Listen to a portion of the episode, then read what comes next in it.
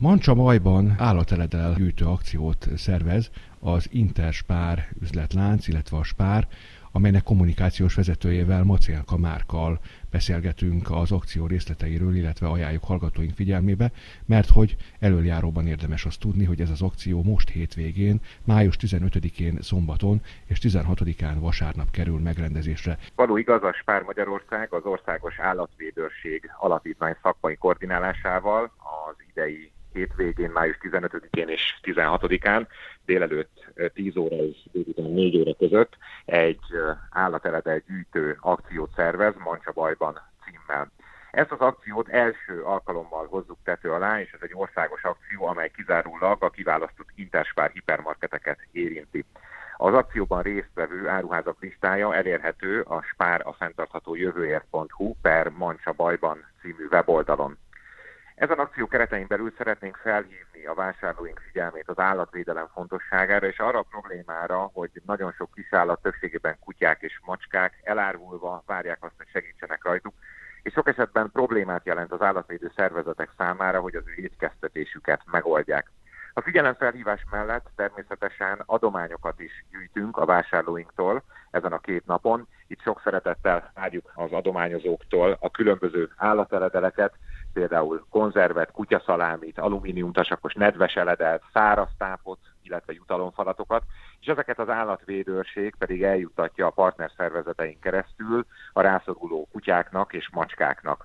De amennyiben a vásárlók úgy döntenek, hogy mondjuk állatfelszerelést, esetleg tisztítószert szeretnének vásárolni, az aktivisták ezeket is szívesen fogadják, hiszen az állatmenhelyeken ezek nagyon-nagyon jól jönnek. Ugye itt lehetett volna úgy is, vagy lehetne úgy is egy ilyen akciót szervezni, hogy kuponokat vásárolnak pénzért a vásárlók, és akkor abból szerveznek gyűjtést az állatvédőknek, de akkor, ha jól értettem, akkor magát az állat eledelt lehet megvenni, tehát hogyha én úgy gondolom, hogy jutalomfalatkákat szeretnék venni kutyáknak vagy cicáknak, akkor veszek jutalomfalatkákat, és azokat le lehet adni aktivistáknak, akkor akik ezek szerint jól látható módon jelen lesznek az áruházakban, ugye? Jól értem. Így igaz.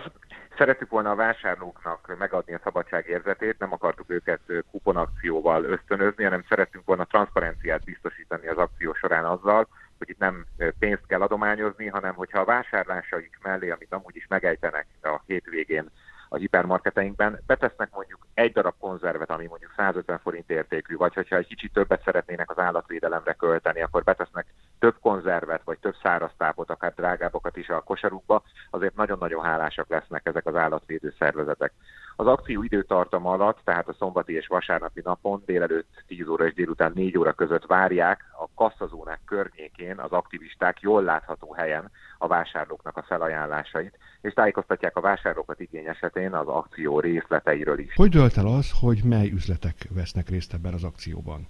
Szeretünk volna országos lefedettséget biztosítani, viszont idén először szervezzük meg ezt az akciót, tehát egy picit óvatosak is voltunk. Arra nem volt lehetőségünk, hogy rögtön mind az 588 spárlogós üzletet bevonjuk ebbe az akcióba.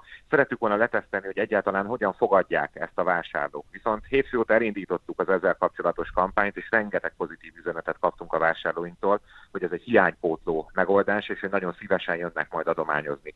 Az Interspár hipermarket hálózatunk pedig országos lefedettséget biztosít, gyakorlatilag minden nagyobb településen megtalálható, így a vásárlóink számára, azok számára, akik esetleg segíteni is akarnak, ezek az áruházak könnyen elérhetőek. Az akcióban közreműködő állatvédő szervezetek listája, illetve a helyszínt biztosító 5 budapesti és 28 vidéki áruház elérhetősége megtalálható a www.spárafenntarthatójövőért.hu per Mancsa Bajban weboldalon. Az érdeklődők ezen a weboldalon információkat kaphatnak arról, hogy hol adhatják oda az adományaikat, amelyekkel 35 állatvédő szervezet valamelyikének védenceit és munkáját támogathatják. Tehát spárafenntartatójövőért.hu per Mancsa bajban így egyben. Így igaz. Rendben így van. Igaz. Nagyon szépen köszönöm, hogy mindezt megosztotta velünk. Én kívánom akkor, hogy szerencsésen záruljon ez az akció. Ugye ez vasárnapig fog tartani, tehát akkor ez azt jelenti, hogy jövő hét közepén már látni fogjuk az eredményét akkor ennek. Én úgy gondolom, hogy a jövő hét elején, hétfőked magasságában már látni fogjuk annak az eredményét, hogy hogyan tudtunk együtt a vásárlókkal segíteni a bajba jutott kisállatokon. többségében a kutyákon és a macskákon.